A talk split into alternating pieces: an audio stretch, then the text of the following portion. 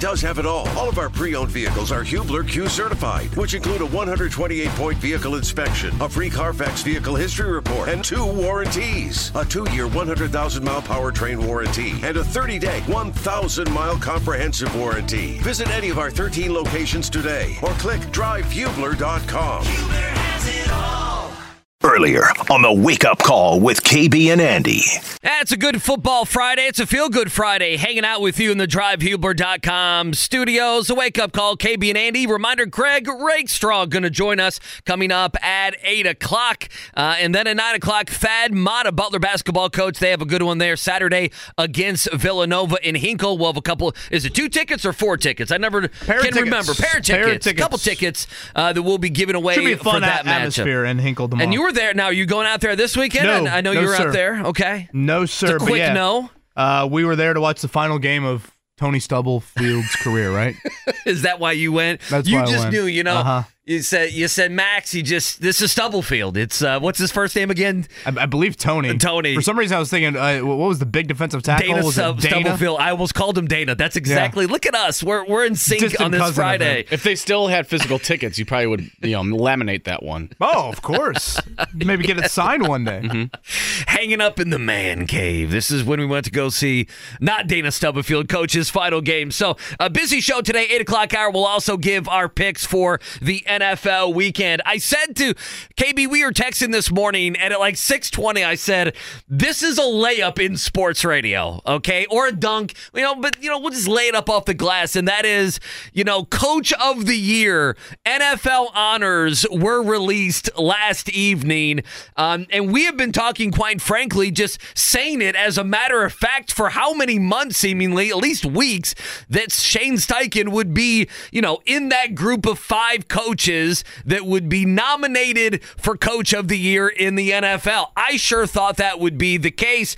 It is not the case. Last night, five names out there. Dan Campbell, obviously, with the Lions, Jim Harbaugh with the Ravens, DeMeco Ryans, Texans, Kevin Stefanski, Browns, no surprise there, and Kyle Shanahan with the San Francisco 49ers.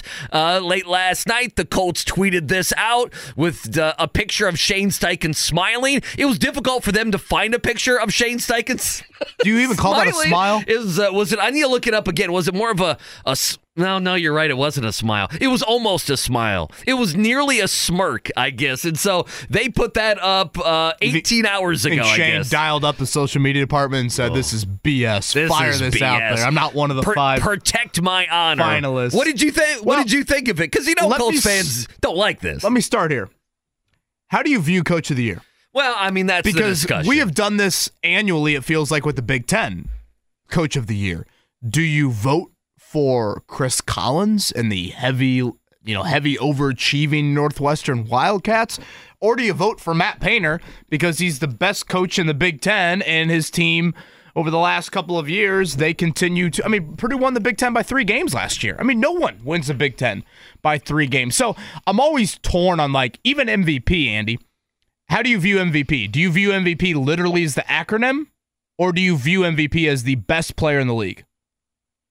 Because I think they're two different things. Most valuable player. Again, I would vote Tyrese Haliburton as one of the three or four most valuable players. Now, maybe after the Siakam trade, he's not as valuable, but he's still obviously really, really valuable. But if you said best player, sure. eh, you might you know drop Haliburton a little bit further down that list. So, I guess let's start there with Coach of the Year Well, because they if- did it. They did both here. they did both Yeah, they did both here on the this five season. uh, finalist list. Now, my first reaction was I have zero. Well, I, yes, I have zero issue with Shane Steichen being left off Okay. from the five finalists, and I also can sit here and say Colts fans should be thrilled with the job that Shane Steichen did, and you should love what he established accountability wise, what he has given you offensively, the support he provided Anthony Richardson. And you should v- feel very good about your head coach entering year two. But Andy, my counter to anybody that says Shane Steichen deserves to be on this list would say, "Who are you taking off?" Oh, I know that, and that's the that's the question. who are you question. taking off? Uh, Kyle Shanahan. San Francisco has dominated every Shanahan. team vir- virtually this season. I mean, they have absolutely Oh, blown teams I- out. I'm laughing because, where was yes, Baltimore last year? Uh, understandable. Where was Detroit last year? I mean, Detroit last year was not in the postseason. So I, I just That's I where they were. sit here and say any of those five should be taken off. And again, I don't want that to all of a sudden be like, well, that diminishes the job that Shane Steichen has done. You know, honestly, if you win in week 18, you're probably on the damn list. Well, I think I think there's a part of that. I mean, DeMeco Ryan's, you know, he walks into Indianapolis and gets the win in a de facto playoff game, and then he goes and they shine in a playoff game, right? I mean, they do. They shine in a playoff game. I don't know. I was joking with Kyle Shanahan. I, I mean, I like Kyle Shanahan enough. If you ask me uh, who, if I had to, I might take him off, but it, it doesn't matter that much. I, I kind of feel like this is this is like my fault. It's like our fault a little bit. I mean, we just we called Shane Steichen that he was going to be on this list though for months, did we not? And we were making the mistake of uh, of you know when we said Stefanski and we said DeMeco Ryan's, it was similar, was it not? We said those three because DeMeco Ryan's, uh, you know, they had a team that was in the gutter and they were no longer obviously in the gutter. You see the development and everything else of C.J. Stroud, and then we talked about it from a similar standpoint of the issues, the many issues that the Colts had, and Shane Steichen. We got to see, you got to see KB up close. You know how much he cleaned up the organization. You mentioned different words for that, but that's what he did. He cleaned up the um, the organization, and then Stefanski won games with what was it, four or five quarterbacks? Yeah. Was it four at the end? Yeah. Uh, with Joe Flacco being that fourth quarterback. Just absurd. But we forgot about the other guys. We forgot about the guys who are winning 10 plus games, winning their conference. And for someone like John Harbaugh, has perhaps, you know, one of the top six, seven, eight teams in the history of the entire NFL, of the history of the NFL, if they can figure things out in the next couple weeks and win a couple games. Yeah, I think the Baltimore stat was they're the first team in NFL history to beat like it's either 10 or 11 teams with better than 500 records. I mean, they had a lead at what the two minute warning of every single game they've been in this season. Again, San Francisco has just throttled teams for the most part here this season. So I had no issue, honestly, whatsoever, in Shane Steichen being left off. I mean, hell, if you want to get technical, he's probably six on the list. And, you know, uh, welcome to the nature of the NFL. In a bottom line business, Andy, a lot of this stuff comes down to one game. Like, and all of a sudden, you are one game away from hosting a home playoff game. And now, on the record of the 2023 season, what does it say? It says the Colts finished third in their division. Right. You I know, think- it's- it's were, just- they, were they 10th in the AFC, whatever? Did- Right. Did, It- they end up being 10th or 11th? I think it was 10th in the AFC. It's Yeah. crazy how They went from 7th to 10th in the final game. and again, this is probably why we love the NFL so much because it's one game a week, and you know all of this matters. And you know, there's a part of me sitting there in Gainbridge last night thinking, "Damn, I, I feel like there should be more people in the building." Like Joel Embiid just scored seventy the other night. I get Haliburton's not playing, but you know this is a, like a marquee opponent on a Thursday night, and it just goes to show you again the NFL is just king, and I think a big, big reason of it is the scarcity of the games. You get one a week, they mean a whole, whole lot and the wins and losses and the one week nature to it, I think is what people crave because there is so much at stake night in and night out, or I should say week in Th- week out. these games are just going to be massive this weekend, and we'll talk about those coming up uh, at eight thirty as well. Uh, Pacers last night. Besides the. Uh, you know, we haven't even talked too much about Pascal Siakam, and we should with his triple double. I was going to say, besides Siakam and the defensive Turner, you were there. What stood out to you? And besides Zach Edey completely blocking an entire row from being able to see the game. yeah, again, I, I thought from the start of the game, the first two possessions, um, you made it very difficult for Philly to try to get in their offense on the first trip. I, I thought it looked like Philly saying, oh, yeah, we'll just feed our 70 point guy. Watch this. This will be easy. And boom, the Pacers steal it. Turner beats Embiid down the floor. He gets fouled. Two foul shots. I want to say the next possession, Turner then stripped Embiid on one of those, you know, Embiid trying to do his little like kind of rip through moves. Uh, that to me just kind of set the tone for you there, and you built that first quarter lead. Obviously, Mathurin had the huge second quarter there, and then you were in full control throughout. Maxey couldn't throw it in the ocean. That that was pretty helpful to you as well. What do you make now, Andy? And Tuesday will be the final one of these games. And I think entering the season, we thought the Eastern Conference would play out like it has. There's three teams in the East that are above everybody else. You, you got Boston, you've got Milwaukee, and you've got Philly. The Pacers, after Tuesday night, will not have another game this season against any of those three teams. They'll be at Boston Tuesday, and they're done Now, again, they've played Milwaukee five right. times. And they'll have good teams on there Oklahoma City, the Lakers, other teams, right? Tuesday will be the Cleveland, fifth and big final game. game. with Boston because they played them in the in-season tournament, and last night was the third and final with Philly. Uh, Andy, they are eight and four against those three teams. What does that say to you about what this team could do in April? Well, I think that's the thing. The the conversation around them playing well against some of these teams is clear that that that's what makes them scary in the postseason, is it not? Um, when you view them, that's what that's what it is to me. I mean, that, that's what it is. I mean, if you're the Sixers last night, I mean, they keep you do the Pacers at arm distance the entire night. We know what's happened at Milwaukee. Now, I guess let me ask you this: Do you expect them? Would you like to face Milwaukee once more this season with Doc Rivers? I No. got thinking about that. So you, No. just, I mean, I mean, because I obviously, want the Bucks fearing the Pacers when the playoffs. well, that was my here. question because obviously the Adrian Griffin led Bucks. The Pacers had their number this season. I mean that is that that is very much clear and the way the Pacers played against the Bucks no doubt had a say into Adrian Griffin no longer being the head coach among a bunch of other things. Uh, the staff unrest obviously all the Dame Lillard stuff their defensive metrics or defensive numbers and everything else. I you know I said this at the beginning um, this team now it's back to back Thursday nights. They've went and won. And if you go back as well, remember when they had that mysterious practice that they needed to have? Remember that they had the Yeah, practice the back Clippers in game? yeah Uh-huh. back in December, Probably over a They- month ago Yeah, now. they, they lost some games. They lost four in a row, and Carlisle came on here and said, "We got to get we got to get this practice going." They had a practice. They changed some things up uh, in their rotation.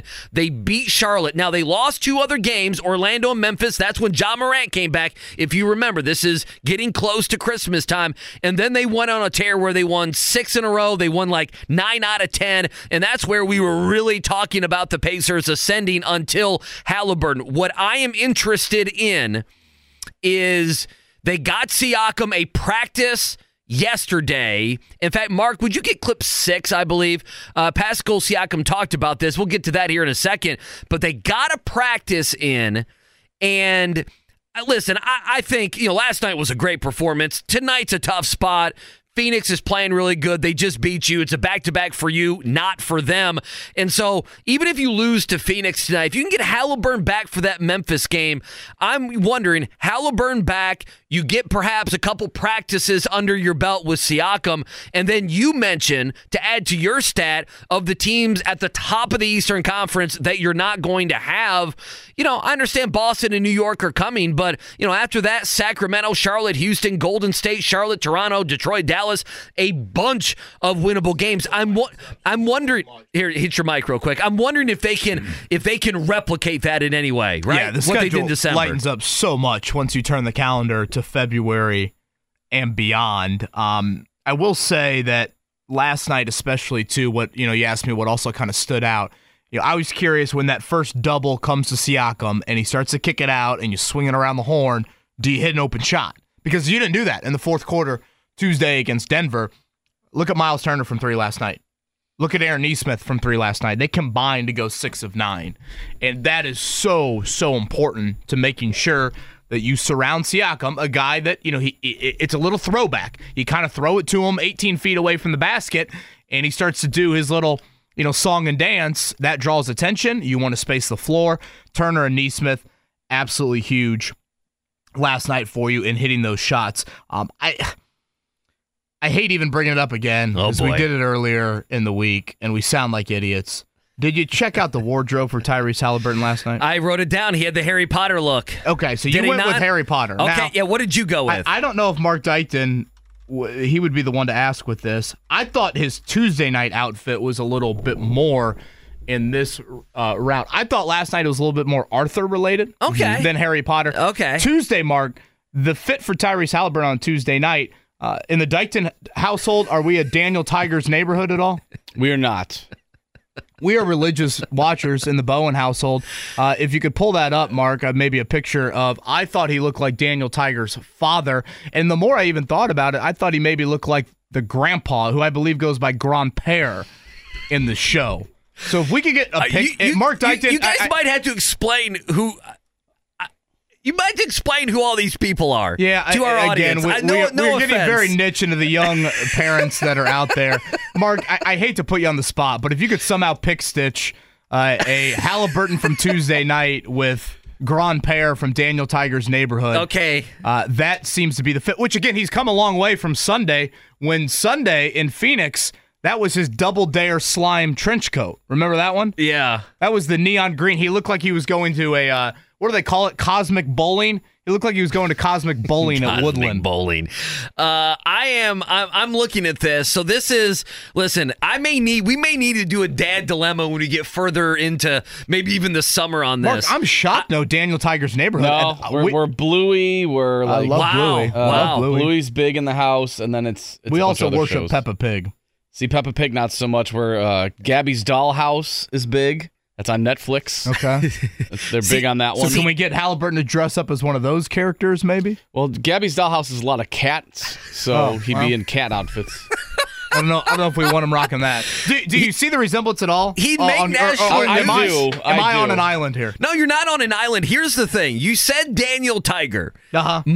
In my mind, here's, Ferocious he- young here- lad, Here's, Tiger. here's how it went. Nice kid. Dan, you went Daniel Tiger. My mind said, "Oh, that must be a children's program." I then was soothed and felt better because Mark started to type. So I'm like, "Well, Mark doesn't know who this is, and he's got three kids." Okay, so then I was a little bit confused, and then I looked it up and I saw Daniel Tiger's neighborhood. But no, Yeah. I, went with something more that I knew. I went with the Harry Potter look simply because of the glasses Right. and and what I don't know. He gave the glasses to McConnell at one point on the He- sideline. He did, and he? the, the Pacers put that on Instagram and probably Twitter X and everything else. He he gave the glasses, he handed them to the right of him to TJ McConnell, and you know then they put a caption, "Easy to see this dub," you know something like that.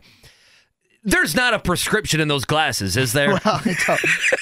Is he uh, what? Robbie Avila from Some- Indiana State. some- He's going to yeah. start rocking the rec specs yeah, like, when he like gets those back. are clear, right? Those those don't have a prescription, You or wipe do your they? eye and your finger goes through the yeah, frames. Yeah, like I didn't know because the the meme of McConnell putting them on it stops there. He doesn't react like, "Oh wow, I you know I can I can't see anything because these glasses are so very strong." So I don't. That's kind of the journalistic question I want answered. D- you know, are those glasses are they a prescription or are they just yeah, I'm a- fake glass? I think I know the answer okay, to that one yeah, I there. think I probably Yesterday's outfit, as I just thought he was getting ready for tax season. Looks like he was going to do some it taxes. does, yeah. I thought maybe a little substitute teacher vibe okay as well. You said that he had the substitute teacher vibe when he had the the baggy the baggy jeans, which by the way, the baggy jean look back in style. Always great for bigger guys like me. That that's come full circle now from the uh, from the tight, skinny, slim jeans all the way back. get to a the, vote of confidence from Andy Sweeney with that one? Yeah, th- thank you. It's been 20 years, but it's finally back. Shout out to Brian from the shop. My two year old has a talking Daniel Tiger doll in his crib. It goes off in the middle of the night and scares the bleep out of me. Oh, We have stuff like that too. We're just, "Wah!" I'm like, what the hell is now, that? now you're gonna picture Haliburton as Grandpere. Guys, I need a cla- I need a class. Like I'm not kidding. From somebody, I need like a full class on Just dial up PBS. Well, I they know, got some great, I know. some great flicks, and I'm a huge Daniel Tiger. Okay. Again, for those that missed it, Haliburton All Star starter. Uh, he swept it. Number one in fan voting for Eastern Conference guards. Number one in player. Uh, number one in media vote as well. So he will be a starter alongside Giannis, Joel Embiid, Jayson Tatum, and I am kind of curious about this one. Uh, that fifth starter is Damian Lillard. Are we good on the Dame time celebration there? well, that Are we all good? I, I am I'm wondering, and if they, I was even wondering this. If they did this a few years ago, remember when they would have captains and they'd pick the entire team? Right, we are back to That- East West here. it- okay, so LeBron and Giannis are the the captains. They're the whatever. captains, but no draft. But, but I no, guess. there's- yeah, there's no draft. If a couple years ago, when there was a draft and all this beef was happening between the Bucks and the Pacers, no way Giannis drafts Haliburton, right? He can't. It, no, it, would it would it would be Which LeBron, it would be I'm all LeBron about. James. Give me the rivalries. Yeah, I, I, I'm listen, all about I'm good it. with it. Plus, I like to see Haliburton play with LeBron James. Last night, this is not a short clip, but here's Kenny Smith on TNT announcing Haliburton as a starter. Oh, this is great. From the Indiana Pacers, Tyrese Haliburton. Yes, the uh, league leader in assists. So that's it. So there you go. That's it. But that's the announcement. By the way, you need to night. update your Daniel Tiger thing because Grandpere is the guy who looks like Tyrese Right, Haliburton. right, right. That's what I was saying. I At thought you said first, I thought dad. his father, Okay. but then the more I looked is at it, I thought Grandpere. Yeah, Grandpere is rocking the you know the hat and everything. So I'm right on this. You are right. Yeah. This is I I needed this for myself. Andy, there'll be a test later. You better be ready. Uh, I just, I, I'm gonna make I- this I pick have- stitch before the show's over. I have also said this. It feels like, and I know there is skill to it, but it feels like, you know, the children's programming, children's programming, even on like YouTube. Buddies of mine, you know, a lot of them have kids on YouTube. Like all of this uh, is is, is an untapped resource of money, and it just. it feels like you make a lot of money doing this stuff. I don't know. I have Juan Carlos visits the neighborhood. Daniel and Max asked to play. Oh, it's a beautiful, beautiful Season show. six, episode sixteen. we do the, like- we yeah. do Sesame Street on HBO Max. As We someone that gets allergies. I love that you know Daniel has allergies in Oh, an episode, so Okay. that's you know nice when you get into the spring months here. Do you try to say Daddy's like Daniel Tiger? And I, they, I, kind of sniffle, and Rosie's like, "Oh yeah, that's what happens when the flowers bud." And I'm like, oh, "Yes, exactly." Um, let's give away a pair of Butler tickets. If you just lived through three minutes of Daniel Tiger, it's the least we can do here. How about this, Andy Sweeney? Okay, let's go. 317 239 1070.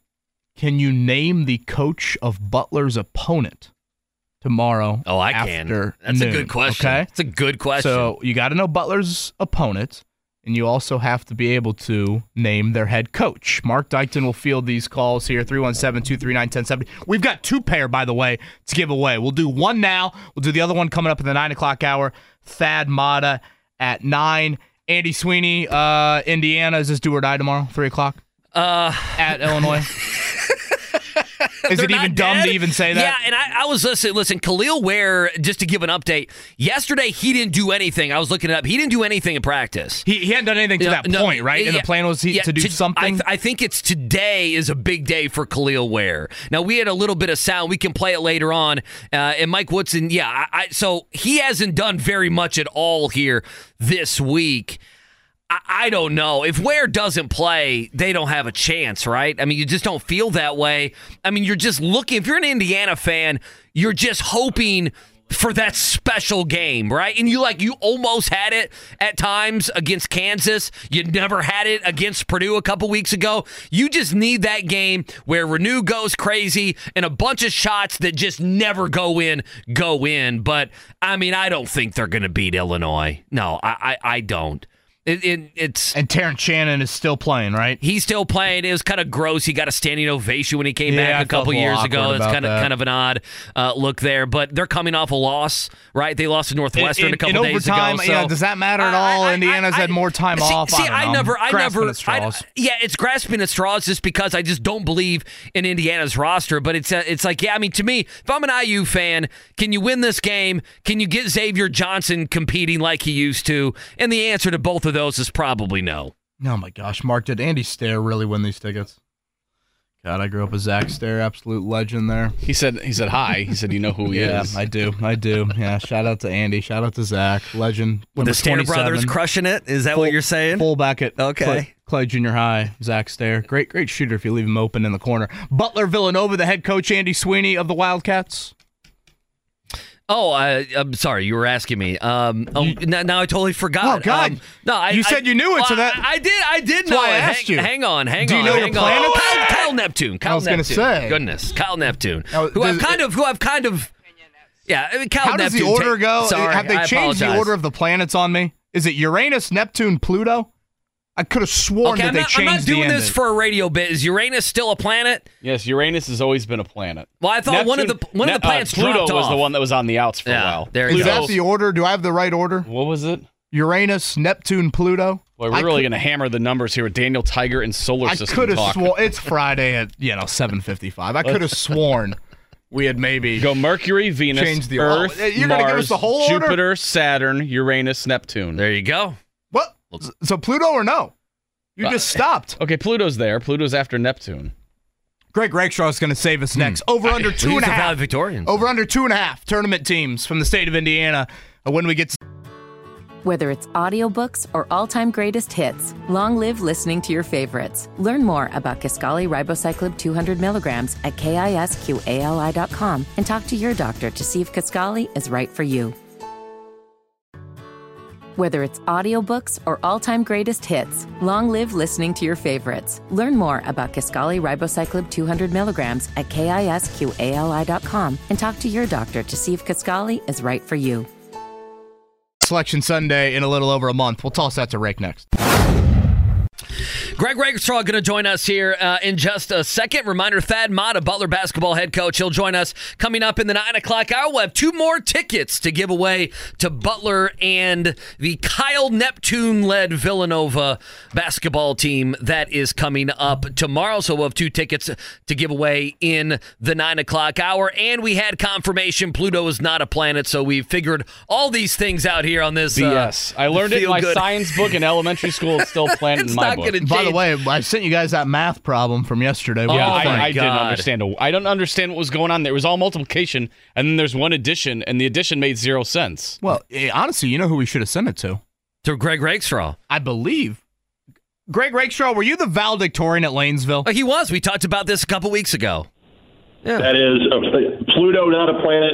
Myself, a valedictorian. Yes, those are currently believed facts across most of Western civilization. Now, Rake, I know this was early in our drive. I don't know. I'm guessing around Tipton, maybe, is when we had this conversation. But refresh my memory. Your college choice was University of Indianapolis. Was there, a- and nothing against University of Indianapolis at, at all, was there any thought to maybe trying to, I, I don't know, could, could we have played, you know, tennis at an Ivy League school? Uh, no, uh, not from an academic standpoint. From a talent standpoint, uh. I was a I was a Division two walk on. I was recruited by a couple of the other uh, programs in the GLVC for tennis, and let's just say they were much closer to the back end of the standings than UIndy was, who won it my freshman year, and then we finished as like the runner up or third place like the next two or three years I was in the league. So, uh, no, academics first, tennis second or third uh, at uh, good old UIndy. And I saw that Djokovic lost last night, right? The Australian Open and the semifinals. I feel like that never happens. Correct. That is the first time he has lost in a semifinal or a championship. So there were other tournaments when he was younger that he did not make it that far, but uh, uh, that is rare and perhaps a, a sign of uh, mortality uh, for the Joker.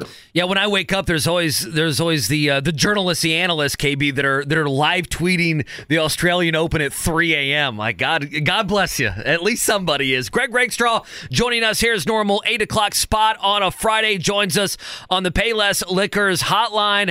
Uh, I mean, Greg. I mean, you look at last night, a feel good night, and boy, they needed one for the Pacers. Pascal Siakam, uh, a triple double, just the sixth time he's done that in his career. Had a double double earlier in the week for the Pacers. Uh, in your, I guess, in your opinion, early returns on what you've seen with Siakam.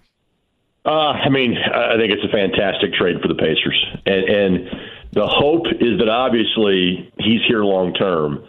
But even if not, Bruce Brown was really on a one-year contract. You had an option for a second year. Jordan Laurel wasn't a piece; that was going to factor into you. You've got those three first-round draft picks are all going to be like back half of the first-round picks. You've got your young core in place. You're not looking to really add pieces to that uh, the Pacers got to steal. Uh, I think, frankly, also it's, it's Toronto realizing they had Pascal Siakam for three more months in their contract. There was there was not much they're going to get for him Right. at that point, um, and so it, it kind of goes both ways. I think he's going to be tremendous, and, and and frankly, you know, I felt that way after watching the Denver game on Tuesday, where you're just like, hey, this is the defending NBA champs. And without your best player, and a guy we now know is an all star starter, um, you hung with them. You had a chance to to win the game late. I mean, the Nuggets are really good, and the Pacers, without their best player, were step for step with them. So Pascal Siakam's a tremendous pickup. Pacers didn't have to pay much in, in terms of, of mortgage to get him. Uh, and and Haliburton's now you know thought to be one of the best five to ten players in the league. Life's good to be an Indiana Pacers fan right now. He is Greg Rakestraw. He's with us here on the Payless Liquors Hotline. Rake, uh, every couple of weeks I throw you this question. I think the number is adjusted a little bit. Over under two and a half teams from the state of Indiana that will be in the men's NCAA tournament. Uh, let's go over. Uh, Purdue, I, I think, is solidly in the field at this point. You sure? I, I'm, I, I, I hot take. I think they're going to make the tournament. Um, Indiana State, I think, will make it. again, I, I think either they win the league or I think there is a chance they could get it as an at large. How many Um, losses do they have to play with? Like, you know, do they have a loss or two, or do they need to run the table? One, I, I, think one they're okay. A second loss, and probably, and again, it's all about whom that loss might be. You know, if if, if that loss is Drake is at home, that's that that that's tough for a um, you know league championship standpoint. He's already lost in Des Moines, but that's that's not a bad loss. You know, if you were to lose to Valpo, who's not good, or Illinois State, who's not good, or Evansville, who's kind of fallen off the map since they got into Valley play, that's not good. Uh, obviously, everything's quad one, quad two, quad three, et cetera.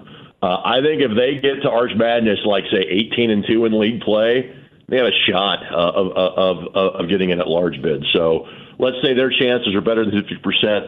And again, I, I think that potentially Butler could do enough in the Big East uh, to get in. All the other teams that we thought maybe they're playing for a um, you know for a league championship, I'm not sure that's going to happen. So let's say over, and that's probably being a bit hopeful.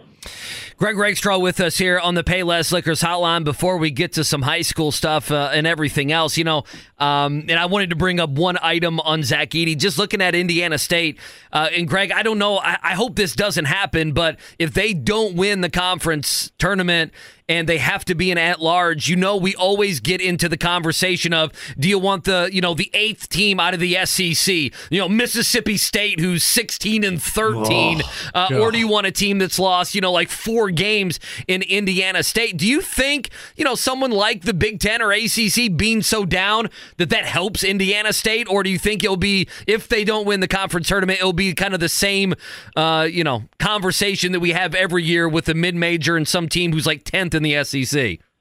It helps because it's at least a conversation, but we all know that everything is slanted in favor of the Power Six conferences. Everything. I mean, my goodness, you know, the, the mid majors and low majors, you know, for a 15 year period, you know, if, if you won your regular season league but didn't win your tournament, at least you had a bid to the NIT. Now that's gone away as well.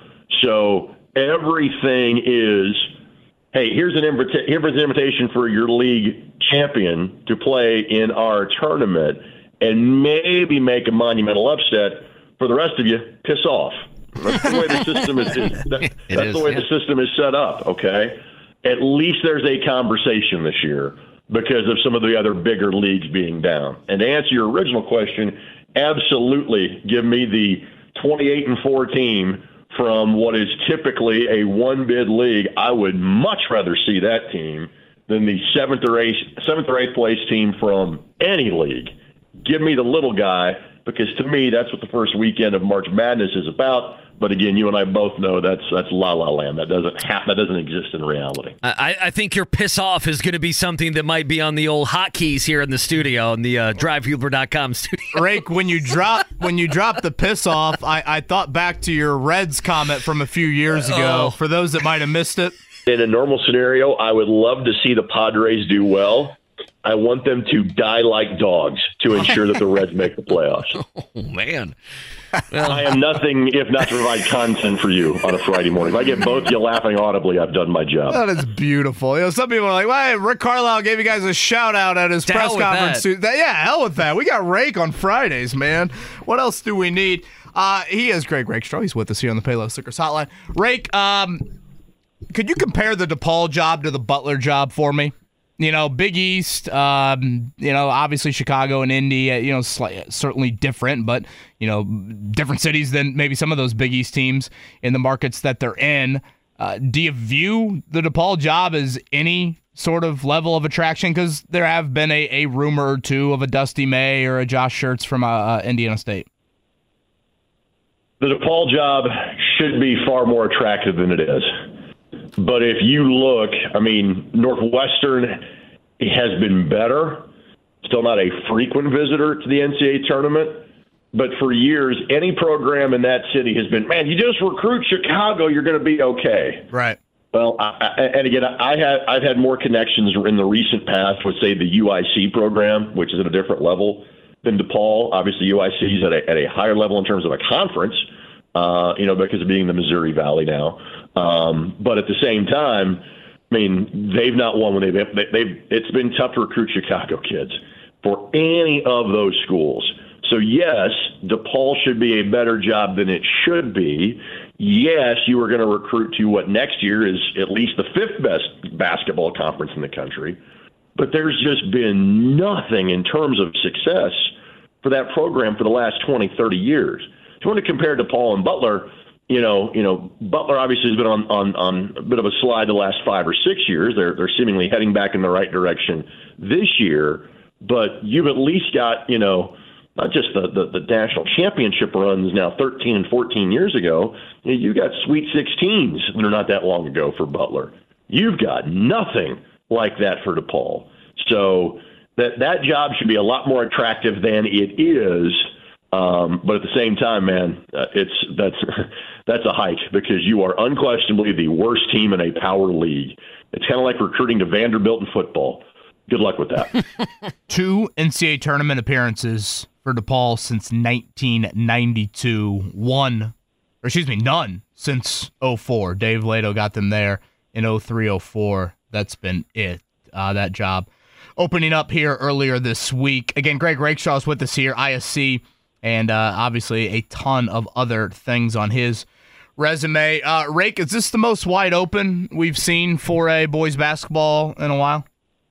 It is, and I mean, maybe a good example of that is the game that I had on Wednesday night. You know, Lawrence North is now 16 and 0. They're number one uh, in the coaches poll, number two in the AP poll. Sagarin has them at number three. They played a New Pal team uh, that was up their starting point guard in Moses Haynes, and New Pal led for a large chunk of that game. Uh, LN ended up winning 57-48, pulled away in the last minute or two. By the way, Julius Gizzy was tremendous uh, for New Pal, another member of this insanely good junior class that we have in this state. He had 36 uh, in the loss. Um, but LN is good. Fishers is really good. They play each other February the 13th, um, but they're not unbeatable. And again, both those teams are in sectionals where, you know, it's not a guarantee get out of your sectional. I mean, my goodness, LN's the county champ. Well, there's the city champ in Attucks in their sectional, and there's Cathedral, who's lost twice that's in their sectional. Uh, and there's North Central, who LN just beat by two last Friday night, that's also in their sectional. I'll see North Central and Warren Central tonight on ISC and, and my NDTV. So sectional 10 is ridiculous. Sectional 8 is the same as it always is for the Hamilton County teams because Westfield has lost once, Noblesville has lost twice. So it's not a guarantee that Fishers get out of their sectional either. So there is more parity this year. There is, while there are still two undefeated teams as we're having this conversation, there is not the generationally good team like Ben Davis like we had a year ago. It is it is significantly more wide open, even with a couple of really good teams that, that are atop the list. What what game did you say you have tonight, Rick? North Central and Warren Central. So girls oh. boys doubleheader. Girls game at six, boys game to follow. The boys game you can see on MyNDTV. Both games streamed at iscsportsnetwork.com. Well, NCWC action for Greg Rakestraw here on this Friday night. Rake, as always, man, love our conversations. Uh, thank you and have a great weekend. And just to specify, I would never tell the two of you to piss off. Just wanted to make sure that was good and clear. I needed to hear that. I was nervous. Thank you, Rake. See you guys. That's Greg Rakestraw right there. I, I didn't want to do this to even make Greg. I didn't want to enrage him even more, KB. I want them but to die like dogs. die I like forgot about that, Mark. Well, didn't the Reds and the Padres that year? They both Correct, missed the yes, playoffs. uh-huh. Yep. That was the last time the, I think that was the last time the Reds had a chance at the playoffs. The funny thing is, the Padres spent all the money and didn't make the playoffs. The Reds spent none of the money, didn't make the playoffs. The Reds are sitting back thinking we did the right thing. we saved all this money, and we we had the same fate, if you will, uh, of the Padres. Two things coming from that conversation. I didn't want to uh, in, rage, and I'm kidding, Greg anymore. But when they expand the NCAA tournament, you know, Greg Sankey's talked about it, the SEC commissioner. Uh, that doesn't mean that like Indiana State has a better chance of making it, even if I mean they probably do, but you know what I mean. Them expanding the NCAA tournament in the next couple years is so bottom feeders like or middle of the road teams like a Mississippi State Sure. or an NC State make the Hell, tournament. Indiana would be on the bubble right Yeah, now. Yeah, yeah, it'd be more for IU. We'd be talking about more than Indiana State, even if they lost four or five games this season. Right now, they're at three losses. And the other thing, and I've heard it talked about, DeCourcy was on with Jake yesterday, and, uh, and he said the same thing. Dusty May would be an idiot to take the DePaul job. Yeah, dude, just sit back and let a better job come to you. I was gonna say I, I don't. You know, I, I asked a question. I don't think it's anywhere near the same stratosphere I mean, comparing DePaul him. and Butler. yeah, they, they could call. I mean, that wouldn't be crazy. Now, the Indiana State conversation, I think, is an interesting one. Again, they are 17 and 3, 8 and 1 in the Moval. Joe Lunardi earlier this week had him as his fifth team out. I, and I do think right now they are actually leading the Missouri Valley, but let's just play the at large devil's advocate here for a second. Do you view that as like it'd be better for them to beat the Drakes and the Belmonts of their conference? Those are the other teams kind of right with them with similar resumes or do you view that as you don't want any bad losses? Like I, I'm kind of torn on like what is the mid-major resume that looks the best to to the No, committee? i- i- isn't isn't their loss record matters more than their wins, right? Should that be the case? Well, that that is the case. Should it be the case? You know, um, th- that's the great argument of the of the NCAA tournament and the back end of the NCAA tournament. Again, their but, losses but you know at what I think. Alabama, at Michigan State, and at Drake. Yeah, and Alabama doesn't hurt. You know, doesn't hurt. That's a top twenty-five team. You really wish you played thirty-five minutes against Michigan State. You know, maybe 33 minutes they would probably feel against Michigan State. You know, Michigan State's not a good team this season. Maybe if you would have won that game, perhaps that helps you a little bit just because of the name recognition. I, I don't know. I mean, this is this is the great debate in college basketball. What what what do you want to see? Do you want to see the mid-major with a ton of wins that you haven't seen, but a couple losses, or do you want to see? And I keep pis- p- picking on Mi- Mississippi State, or do you want to see someone out of the SEC or Big Ten that has 14 losses? I mean, you know, I mean, and then when those teams make a run, you know, Michigan made a run a couple years Yeah, ago. I mean, Syracuse is a 10 Yeah. seed some Uh, of remember those South, years. Car- or- South Carolina Sure. and uh, Yeah, Frank Martin. Four, you know, they go to the Final Four, and so then those teams make her and say, "Well, I mean, of course they went. You know, Frank Martin in South Carolina, they went through the gauntlet of the SEC. So no matter who wins or loses, there's a pivot that can be taken that can you know analyze why it was good that that team made it or the other team didn't make it. You know, I'm uh, currently posting uh, probably like four ish articles a week to our website, 1075 The Fan, in regards to the Colts. And just, you know, they're, they're pretty typical like off season stuff. Um, I do one every year where I always am like, okay, let's evaluate Chris Ballard through X amount of seasons. Let's evaluate, you know, obviously it was Frank Reich now turning into Shane Steichen. I'll post the Steichen one coming up on Monday, but always do a, a GM kind of head coach evaluation at the end of the season. I tweeted this yesterday, Andy. Okay. How would you evaluate Chris Ballard through seven seasons? Okay, you know what the fan base thinks, so there is 149 replies to that tweet. Not to get into like Twitter analytics, but that's pretty good. That is yeah. like a shocking number. That's a good number, yeah. For a tweet, I I- like, and I I said to bring it up. I'm like, damn, that is a polarizing polarizing topic. Well, th- our web people then are going to come to you today after the show and say, from now on, Post you're doing every you're, week. you're doing Chris Ballard takes for the entire offseason. I mean, Ballard is the number one story with the Colts besides Anthony Richardson. All right, let me say this. Besides, like the team who's developing, who's injured, who's not, free agent stuff, uh, or free agents that come in, Chris Ballard is the overriding consistent top topic. Yeah. Is he not with the Colts? What he's done, what he's not done. Now it's going to be who he's signed, who is he not signed. I mean, listen, if Anthony Richardson doesn't work out for so whatever reason, whether that be play or injury, that's going to be a topic. I mean, come on, a bunch of your readers there, what, 75% of them probably, three out of four, don't want to see Chris Ballard to be the general manager. Then that number might even be low. It might be much higher than that. And just to give like a kind of a slight tease on what my thoughts were with the article, again, I try to lay out, you know, what would you consider things that have been good? What would you consider things that have been bad? I would say on the good or the win front, I would say he finally took a swing. That's very critical in the last 12 months. You you took that swing at quarterback and the early returns seem to be positive. And I think he's found an answer at left tackle.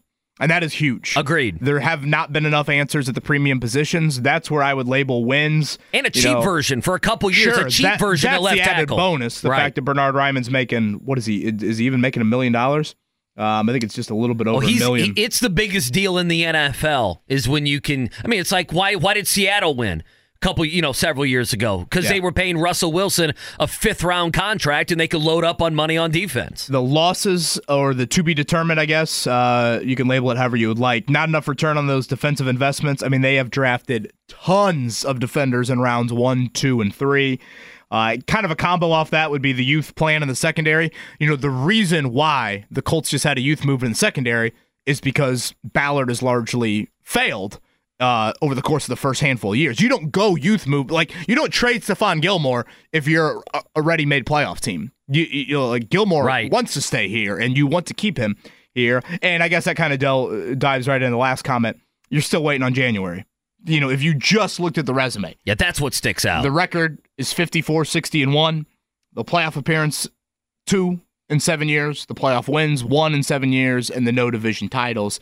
Um, so, again, that's in an article up on 1075 The Fan. I did the. it was interesting just how much the reaction flooded it, and the majority would fall into the critical. You, you certainly had an audience that said, no, no, no, you know, Andrew Luck retired and that set, you know, the organization back and, you know, he gets ripped or it's too harsh, however you want to uh, describe it. But for the most part, it was certainly, you know, he should be very fortunate to be getting now an eighth year at it. Well, I mean, not only an eighth year yet at it, he's he's getting. You know, I would imagine this would be the final shot. I say that not having any inside information. I mean, KB, they go when you say youth movement.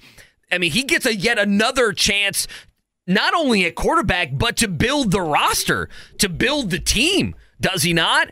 I mean, we're talking about offensive linemen. We're talking about left tackles. Hell, we're talking about Shane Steichen and the coaching staff. We're talking about the quarterback position. Uh, you're talking about Michael Pittman if he gets paid long term. If that's a you know a four year deal for ninety million dollars that you end up paying Michael Pittman on top of what you gave Jonathan Taylor. On top of you know, I would imagine Ballard's here in a couple years. He's paying Anthony Richardson. Uh, you know that you know they always pay before. Now you're not getting to the very end of that deal. You're not playing out uh, that entire rookie contract. So it's not only he gets another year, he's getting an eighth year. He's getting more than that because.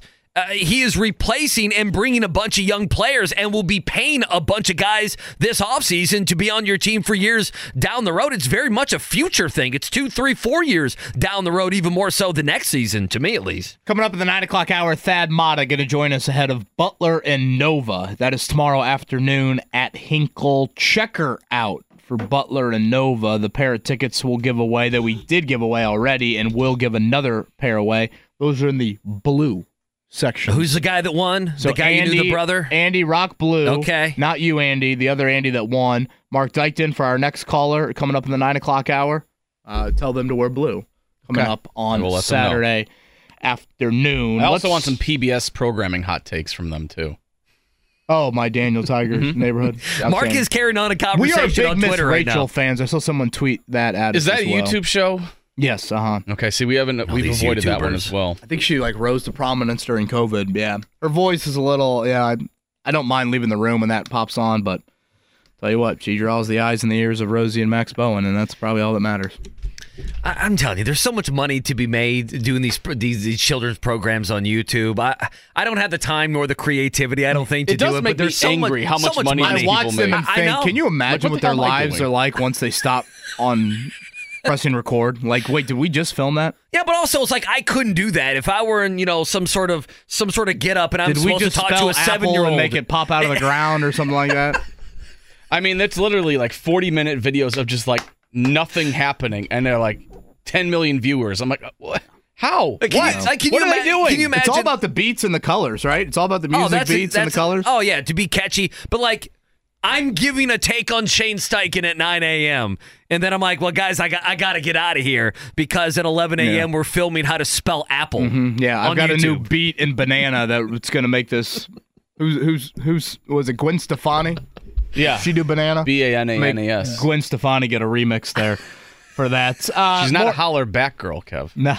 Who's she married to now? It's Blake Shelton, right? Uh-huh. She was married to Rossdale and Bush because Yeah. we hear the Bush commercials. They're coming to town in like what June or July. and they're together on the voice. I think yeah. so, or they I, used I to think be. she stepped away now. I think, it, or maybe he did. One of them did. One I of don't them know. stepped away. A lot of voices clapping for the Pacers last night. We're really spraying all. Whether it's audiobooks or all-time greatest hits, long live listening to your favorites. Learn more about Kisqali Ribociclib 200 milligrams at kisqali.com and talk to your doctor to see if Kisqali is right for you. Fields. boy. Appreciate Greg Rakestraw joining us last segment. If you missed that or any of our Pacer conversation, Colts conversation, Shane Steichen not on the ballot there uh, for Coach of the Year, any of that, check out the podcast center at 1075thefan.com. You can also download the app, stream us live wherever you may like. And Thad Matta, uh, Butler basketball head coach, is going to join us in the 9 o'clock hour. Uh, let's do this. All three of us here, we're going to give you our picks for what's going to happen in the NFL weekend. Boy, these, these Sunday games are just going to have monster ratings, KB. The, the, the ratings have been monster for these playoffs in these two games. Uh, it's going to be wild. Do you have a strong, uh, I, I don't know who you're going with here. Do you have a strong opinion on, on any, any of these games? Like one of them more than another? Anything? I feel like I have a pretty strong opinion on where my heart is. Okay. Uh, but the Debo Samuel, him back at practice yesterday, I, I think is just such a huge storyline. I know I threw these numbers earlier in the week at you. I think it's worth repeating. Uh, Debo Samuel was hurt back in October, uh, hairline fracture, shoulder injury. San Francisco scored 17 in that game. They scored 17 in each of the next two weeks without him. So without him, they are they've been a 17 point football team. Andy, these are the numbers of points scored by the 49ers with Debo Samuel in the lineup this season. They started off with 30, 30, 30, 35, 42, 34, 27, 21, 42, 28, 46, hmm. 19, and 27. You think he matters? yeah, just a little bit. So He's a good player, that man. injury, I think, is absolutely huge. And if we've seen the Lions struggle, they've struggled defending the pass. You know, Baker Mayfield had a nice outing. Matthew Stafford, of course. Nick Mullens kind of lit him up late in the year a couple times. So that is where I have concern. I still think seven's a lot, though. Uh, I, I actually am going to go with Detroit. Uh, I will fully admit a lot of that is with the heart, though. And I do think Debo, being a little banged up, could be the difference. Yeah, we may be the same here. I'm going with the Lions to win the game outright. Now, Uh, I thought you hated the Lions yeah. earlier this week. No, uh, Where'd all that it's- Lions slander No, go? it's being. I don't hate the Lions. I like Dan Campbell. I don't. I don't like that. And and it's going to happen now. We're going to have two weeks leading up to the damn Super Bowl. That it's going to be pushed down my throat. How I have to feel good for the Lion fan that has suffered. Uh, and that I just I just don't need to feel that for the fan base. No offense. It's fine. The, the guys can cry. Isn't the that what sports is kind of about? Uh, and everything else. But Giving a I- hug to the lovable losing Yeah. fan? No, I want to win. So you hate the I wanna Chiefs win. because they always win, and you hate the Lions because they always lose. That's how you get all bases covered. That's how you get them. No, I don't like the. I don't like. Here's why I don't like Mediocrity. the Chiefs. Here's The why. Here's house. why embrace Jeff Fisher's You're eight and eight damn right. football teams. I'm embracing that mustache. That's the only thing I'm embracing with Jeff Fisher. No, I, I'm. I, I am. I like the Lions and I like the story, but it's they're going to make the Super Bowl. And it's now going to be everything about how there's all these old people that have never seen the Lions do this, that, or the other. And you're going to walk in here after two weeks of it and you're going to say enough of it. Okay. I, I'm, I'm, listen, in the next couple weeks, it's absolutely going to happen. I don't know. I just, there's just something about the Lions. I, I just think, and I know their pass defense is not very good. I just, I guess, don't feel like Brock Purdy's going to the Super Bowl. I, I don't know. I mean, this is kind of the game I feel like Kyle Shanahan loses. Uh, I'll go with the Lions. And then the other game, the only, listen, I respect the hell out of what the Chiefs have done. Six straight years going to the AFC Championship game is ridiculous. In fact, my mind, I, I, I am probably more conflicted on this game because the things I don't like with the Chiefs are simple. Uh, Taylor Swift swag surfing with Brittany Mahomes. That that that's I don't need it. I'm done with it. That's why I'm pivoting against them. But here's my other biggest problem: Lamar Jackson. What are what are NFL analysts going to? What are what's Twitter going to do if Lamar wins this and goes to the Super Bowl? Because you know I've said this that the Baltimore Raven Lamar Jackson conversation is the laziest in the NFL. Anytime he does something wrong, there's a few people that blow it out of perfor- uh, proportion and they're kind of asses about it. And then on the other side, there's all these people acting like that people are bagging on Lamar Jackson at all times. When Lamar Jackson is going to win his second NFL MVP, KB, and he is widely been praised this season. And by the way, and I'll get to him here in a second because I need to pull him up out of my email. The numbers from this Ravens team and what they've done and what they've accomplished this season has been remarkable. My head tells me to take the Chiefs. I'm going to go with my heart and I'm going to say actually the Baltimore Ravens win this game. And some of the some of the things the Chiefs just can't do the Ravens defense should be able to control nice parts of that game. Ravens Lions that's going to be our Super Bowl in a couple weeks. Mark Dykton? Uh, my head heading into the season was 49ers were going to represent the NFC in the Super Bowl, so I'd be kind of foolish to walk away from them. But my heart says Lions. I, I, even as a Bears fan, the, I do I do have compassion for fans that have been through the thick and the thin. As Lions Spoken like fans a true have. Cubs fan Yes, exactly. By the way, shout out to Tucker Barnhart in the building last So I will not be upset if the Lions pull this off, but I'm going to go with my preseason Super Bowl pick for the NFC and go with the 49ers. Uh, I also like the Ravens, Andy, and I really feel pretty confident about that. Really? I, Okay. I know it's Mahomes. He's getting three and a half. Kevin, you're an idiot. Have you watched NFL football for the last five years? yeah this ain't Buffalo I get all of that, but yeah, I, I, I just think Baltimore's a different breed, and I think they're very well. I think they're the most complete team left. Um, I think they're getting healthy at the right time with Marlon Humphrey potentially back, their top corner, Mark Andrews, who is you know whatever he is the uh, safety blanket to Lamar Jackson. Um, I think that is huge as well. Um, their run game I think has the element to play some keep away from Mahomes, and I thought the Kansas City wideouts were better in Buffalo. I've watched them too often this year to believe they're going to be better again for a second straight week in a hostile environment on the road in a you know magnitude game like this. So I really hope Monday morning I don't sound like an idiot. Uh, I do, I guess, often on Monday mornings, but uh, I I feel pretty confident about Baltimore winning that one. Financially, at the start of the playoffs, um, I did go Baltimore over San Fran for my exact Super Bowl bet. Um, once I saw the Cowboys fading very quickly, um, but Yeah, I, I, yeah. I'm gonna I'm gonna deviate happened. off that. I'm gonna go Lions Ravens here. What'd you get that at?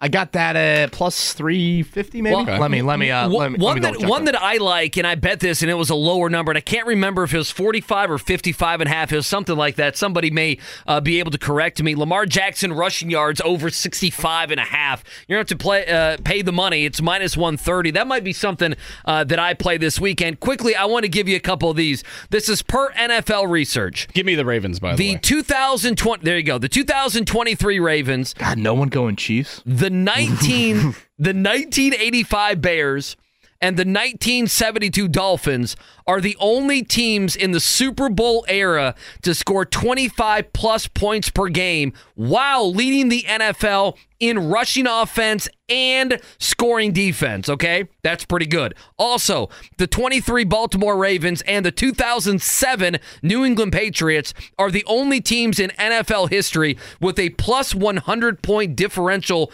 versus playoff teams. Last one. Michael David Smith put this on uh, on Twitter a couple days ago. Just you know what the Ravens have done. The Ravens have beat the 14 and 5 Lions by 32. They beat the 13 and 5 49ers by 14. They beat the Dolphins by 37, the Browns by 25. They beat the Texans by 16 and 24. They beat the Jags by 16, the Seahawks by 34, the Bengals by 14. They have 9 two plus touchdown wins over teams with winning records is unprecedented in NFL history. How about that? How about Yeah. that? The rate again. This goes back to our Shane Steichen, you know, not on the Coach of the Year finalist uh, ballot. I, I have no issue with Shane being left off. Like you look at John Harbaugh, you look at Kyle Shanahan, you look at Kevin Stefanski, you look at DeMeco Ryans, you look at Dan Campbell. To me, they all have stronger cases. That doesn't mean that Shane didn't do a very good job this season, and I think Colts fans should be super encouraged about him moving forward. But um, yeah, I, I got no issue with that. By the way, Mark, I was dead wrong. I got that at plus 600. Ooh. Ravens Oh, to my. beat the 49ers That's very nice. in the. Super Bowl.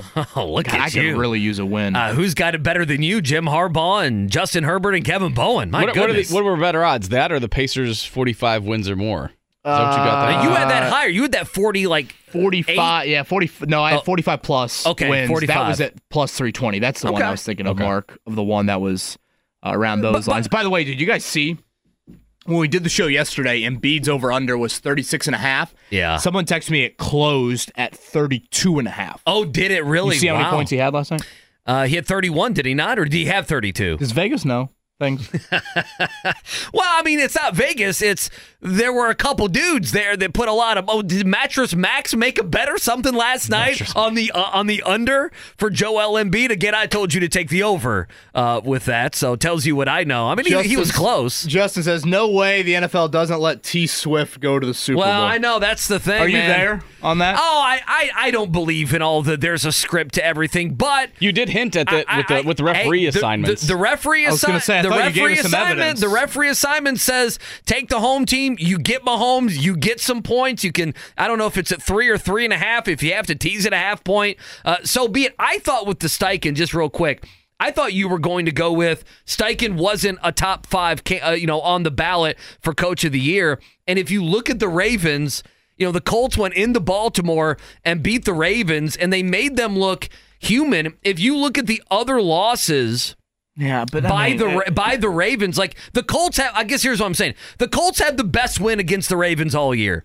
That's the way I view it. The Ravens kind of gave it away against Cleveland, and that was a high scoring game. And then the last game of the year didn't matter. They didn't play Lamar Jackson, and the you know the Steelers did beat them earlier in the year, 17 to 10. I, I just kind of feel like the NFL cycle, it, it just oftentimes we react to these one games and think they're these grand takeaways No. from one game, and I think over the course of 17 or trends of a month or six games, you were there. That was a great performance by the Colts. It also was a historic kicking performance, unlike anything you've ever seen.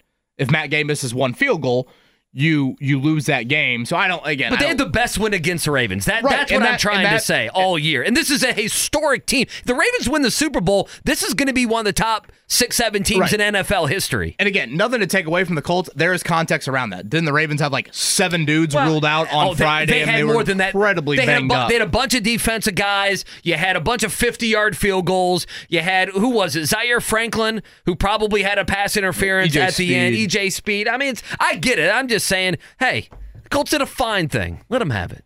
Tyrese Haliburton and Grandpere, I th- they could not look more alike. yeah, that is that is a great pull by you. The Tuesday night wardrobe from Mr. Haliburton, Grand Pere from Daniel Tiger's neighborhood. That's up on Twitter. Do you think you would find that funny? ten You seven? think you'd laugh at that? I would like to think so. I mean, you know, yeah. We I, should try and get Haliburton on around the All Star game. Remember we had him on last year? Uh-huh. He was driving to the airport to go to Yeah. Salt Lake City Mhm. For last year's All Star think game. us and everybody else trying to get a little piece of Haliburton, get Yeah. ready for the All Star Seems to game. be a popular man. Everybody in America is trying to talk to Tyrese During Haliburton leading up to this game. He is an all star starter. A lot to recap from the Pacers' big win last night. We'll do that on the other side. Thad Matta and a pair of tickets to Butler Nova coming up in 15. Whether it's audiobooks or all-time greatest hits, long live listening to your favorites. Learn more about Kisqali Ribociclib 200 milligrams at kisqali.com and talk to your doctor to see if Kisqali is right for you. 9 o'clock hour, hanging on the drivehubler.com studios. KB and Andy, Mark Dighton producing. We're the wake up call here on the fan. Busy day on the fan on this. Uh, it's a feel good Friday here around here. Query and Company coming your way at noon. JMV at 3 o'clock. We got you set up. All the action, of course, tonight uh, with the Pacers in action. So we'll be talking about that as we go. And is it Kayshon uh, Boutte? Is that how you say it? The wide receiver from LSU? We got to talk about that story. 1 809 with it. Is that correct? we got to talk about that story uh, to end things as well. All right, so we have Thad Matta on the Payless Liquors hotline, head coach there, Butler basketball. So we're going to interview him, and at the end, we'll give away two tickets to the game against Villanova coming up on Saturday. Coach, good morning. Thank you so much for joining us. How are you? Well, how about yourselves? Uh, we are fantastic. Appreciate you joining us. Uh, I know things are busy getting ready uh, for another Big East matchup coming up tomorrow. I guess let's start there. I know uh, as of late, Villanova has stumbled, I believe, three straight losses, but this is a big one for you guys. Obviously, the calendar really, really picks up here as we move uh, January, late January into February. What do you know about Villanova? What kind of team are they coming into Hinkle tomorrow afternoon? Well, I think this, just like you know, all your your typical Villanova teams. I mean, they're they're uh, well balanced. Uh, got really, really talented players, and and um, you know the kid Dixon, who was on the last national championship team, uh, is is just a, a force to be reckoned with. And uh, you know they're they're one of those teams. They they haven't changed how they play from when Coach Wright was there, but uh, um, you know they're they're kind of methodical. Um, they're going to shoot a ton of three point shots. Um, we, we're going to do a tremendous job of, of challenging shots, rebounding the basketball, and then you know defensively they're one of the top 25 teams in the country. So to have to be on point with our execution, and, and as we always tell our guys, we want the shots we want, not the shots they want us to take. It is a checker out tomorrow at Hinkle Mm. Fieldhouse. Yeah. Butler. How about that? You got any Indy like that. 500 stories, Coach, over the years? I, I'm, I'm trying to think. Late May. I don't know if you on vacation or anything. But you ever been to the 500? You know, I have been, and um, I'm telling you, and I, I've said this so many times. I've been in some of the greatest sporting events, you know, national championship games, 75,000 people for the jump ball, whatever. But I don't think there's a greater rush than when the PA announcer comes on and says, "Gentlemen, start your engines." You know, when that happens, like I, I get goosebumps just thinking about it. That's, that's like the greatest thing I've ever seen. Then the you know, like the two warm up laps and uh, warming their tires up. Uh, I'm just uh, I'm a big big fan. I, I'm I'm too old to go now, but uh, I, I haven't missed a race in gosh a long long time. Yeah, there's nothing like those 33 cars coming at you there in turn one. Again, check her out tomorrow in Hinkle. Blue and white action. We'll give away a pair of tickets here at the end of this. A guy for you that looks like he could honestly be on a pit crew is Pierre Brooks. I know you've been pretty balanced all year long. I'd say Pierre's, you know, probably been maybe the top of that balance. Um, what did you know about him prior to transferring in from Michigan State? Just kind of curious if you could take us through uh, that background and uh, how he came to Butler. Yeah, you know, it's funny because uh, we were just talking about this yesterday with somebody. Uh, um, you know, I, I think from the standpoint now with with the transfer portal, that sort of thing, you don't get an opportunity to really, really get to know these kids. And you know, I, I had known Pierre was a highly touted uh, kid coming out of high school. Um, you know, obviously, came coming from a great program, great coach at Michigan State. And um, you know things just didn't work out for him, and I think he had something that I what I liked is he had something he wanted to prove, and and um, you know he's he's been tremendous for us thus far, and, and as you said, I mean he, he's been steady throughout the course of the season, and uh, we we need Pierre to to continue to play at the level he's playing. That's for sure. Thad Matta with us here. He joins us on the Payless Liquors hotline. Like KB said, check her out tomorrow in Hinkle. We'll give away a couple more tickets. I believe, KB, you've mentioned our tickets are in the blue, The blue section, right? section. Coach, we don't want anyone wearing blue in the white section and vice versa, okay? You're that, going that to be catastrophic. That- that- Well, you catastrophic. you have to get a student manager to go up there and reprimand somebody. Uh, if if give throw them a T-shirt or a sweatshirt or uh, something, since uh, it's so it's so cold out. You know, you're always you're building a program here. You're rebuilding a program, uh, and you know you you're always recruiting, whether it be for guys in the portal, it's guys on your own team now, high school kids, and everything else. With the improvement, and I'm sure you hope the continued improvement from last year to this year. If kids are watching your team, what do you think they're picking up on why they would be a Butler? Again, this is either portal kids or high school kids. What what what are you doing this season that's saying, "Hey, we're building something here. You need to look at us in the evaluation process of where you're going to play college basketball." Well, I think the first thing I would start with is is how much better our players have gotten, and um, and that's something you know we, we we take very serious and just in terms of our commitment to our players and helping them to become the best players that they they possibly can. I think you know offensively you got to look and say hey they they play with with freedom, they play with pace, their their um, simplicity. Um, but we, I, I want our guys to play basketball, and and I think defensively, you know, you're you're looking at guys that are, are competing, they're playing hard, and uh, and probably the last thing because I think you know you, you go through this recruiting process and everybody is self-centered in what they're looking for, but at the end of the day, you want to be in a locker room. You want to be with a group of guys that you enjoy being with. And I think we've got really, really good kids, and um, you know, could not be happier with uh, who they are as people and who they are as teammates. Because you know, you spend so much time together. Uh, you, you do want to be with a group of guys that uh, have the same mission that you do. 13 and 7 on the year, 4 and 5 in the Big East. Thad Matta joins us here on the Payless Liquors hotline. It is quite the upcoming month for Butler. Tons and tons of quality opponents. Obviously, tremendous opportunities to bolster that resume. Uh, Coach, uh, how much do you pay attention to what the resume looks like, to what the bubble looks like this time of year? You know, it's it's funny, and you probably won't believe this, but I don't. Um, I've always been a guy that just keep the focus on on what I can control, and that's us. Um, you know, everybody talks about March Madness. What about January and February Madness uh, in college basketball? But um, no, we we just got to keep playing. We got to keep getting better, and and um, and that's the thing. You know, like you know, we we were off Wednesday after the Georgetown game, and you know, one of the things we showed our guys yesterday in film was just, hey, these were the the things that we deemed to be important. These are the things that we added for the Georgetown game, and you did them. You did them well. And you know, probably our Villanova Saturday, we got to make changes to how we're attacking and what we're doing defensively. And and this group has been tremendous in, in carrying out scouting plans. And you know, you don't get a lot of preparation time nowadays when you're when the January February it's it's quick turns, and, and these guys are doing a great job with that. I'm guessing the transfer portal has altered this a bit, but compared to your Ohio State days, how much has the in season part of recruiting changed for you at all? Yeah, it, it's it's definitely changed. Uh, uh, with, without a doubt. I think you know you used to be able to sit in your in your recruiting room and, and look at a board and, and project three years out who's going to be on your team. Um, you know, if we get this kid, then he can fill in here, and you know this sophomore here, and and now those days are are pretty much over in in terms of the the projection. I mean, I you know my hope is that you know we only lose two guys, Jalen and JM, off this team, and and uh, would love to retain this group and and uh, add a couple more pieces to it.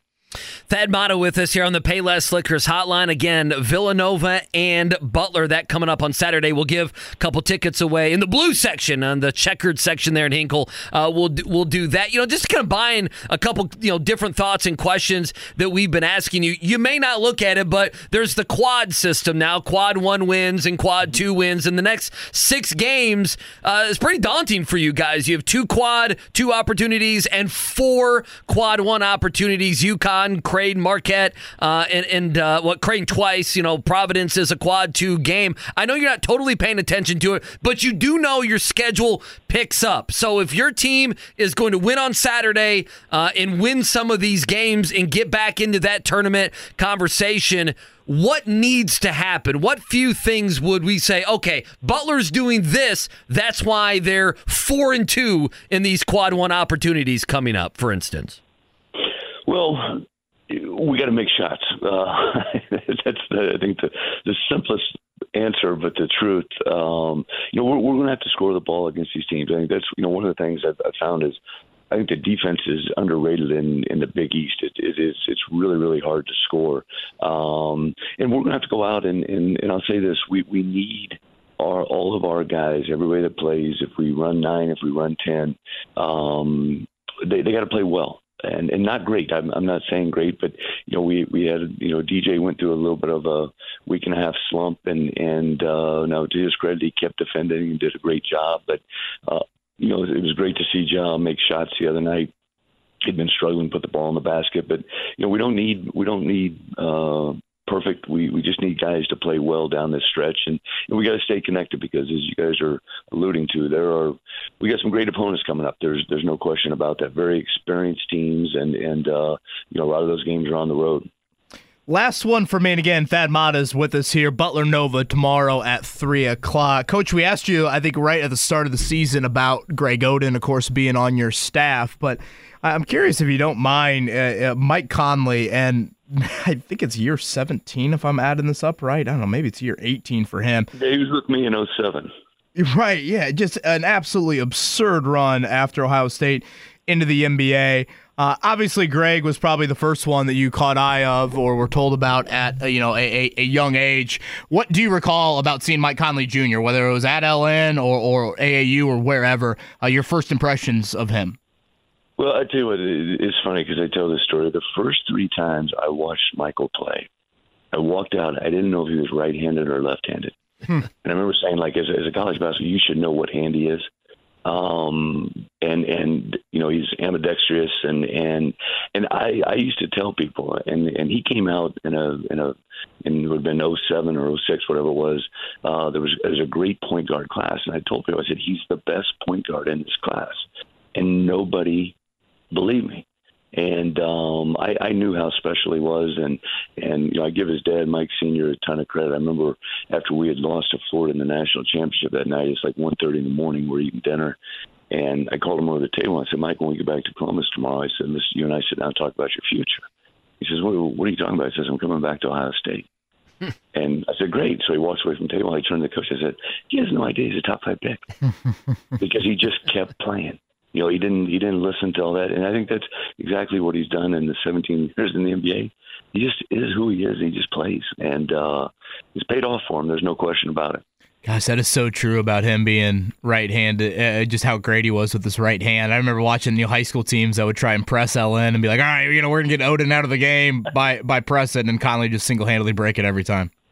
Yeah, I, I've always said this about Michael. If if he would have chose golf he'd have won the Masters. He'd have chose track like his dad, he'd, he'd have been a gold medalist. Uh, tennis, whatever. I mean, he was just he, he was a freak athlete, and and uh, and probably the most important thing was his mental, his mind. He understood everything that was coming at him.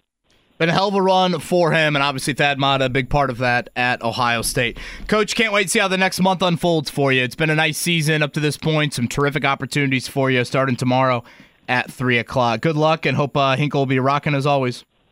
All right, guys. Thank you. Appreciate it, Coach.